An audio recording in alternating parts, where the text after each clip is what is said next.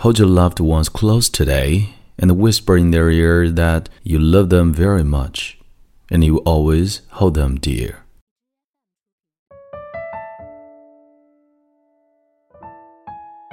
嗨，亲爱的朋友，欢迎收听英语美文朗读，我是孟非 Phoenix。今天为你分享的美文叫做《假如我知道》。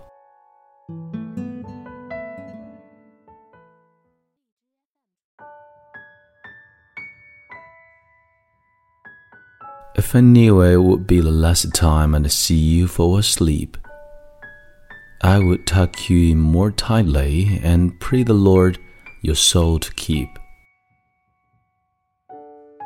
If I knew it would be the last time I'd see you walk out the door, I would give you a hug and kiss you and call you back for more. If I knew it would be the last time I'd hear your voice lifted up in praise, I would videotape each action and word so I could play them back day after day. If I knew it would be the last time I could spare an extra minute or so to stop and say I love you, instead of assuming you would know I do. If I knew it would be the last time I would be there, so share your day. I'm sure you have so many more, so I can let just this one slip away.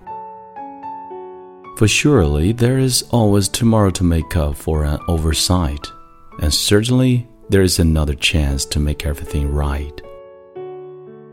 There will always be another day to say I love you, and certainly there is another chance to say our anything I can do.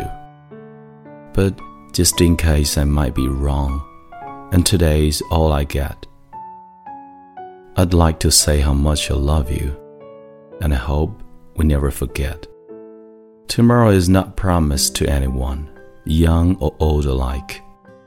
And today may be the last chance you get to hold your love tight. So, if you're waiting for tomorrow, why not do it today? For if tomorrow never comes, you will surely regret the day that you didn't take the extra time for a smile, a hug, or a kiss, and you were too busy to grant someone what turned out to be their one last wish. So, hold your loved ones close today and whisper in their ear that you love them very much and you will always hold them dear. Take time to say, I'm sorry, please forgive me, thank you, or it's okay. And if tomorrow never comes, you have no regrets about today.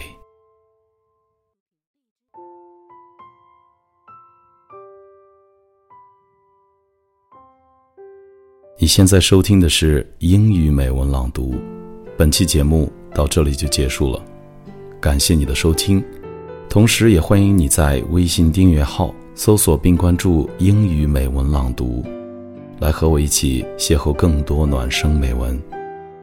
我是你的朋友孟非 Phoenix，Thank you for listening and see you next time.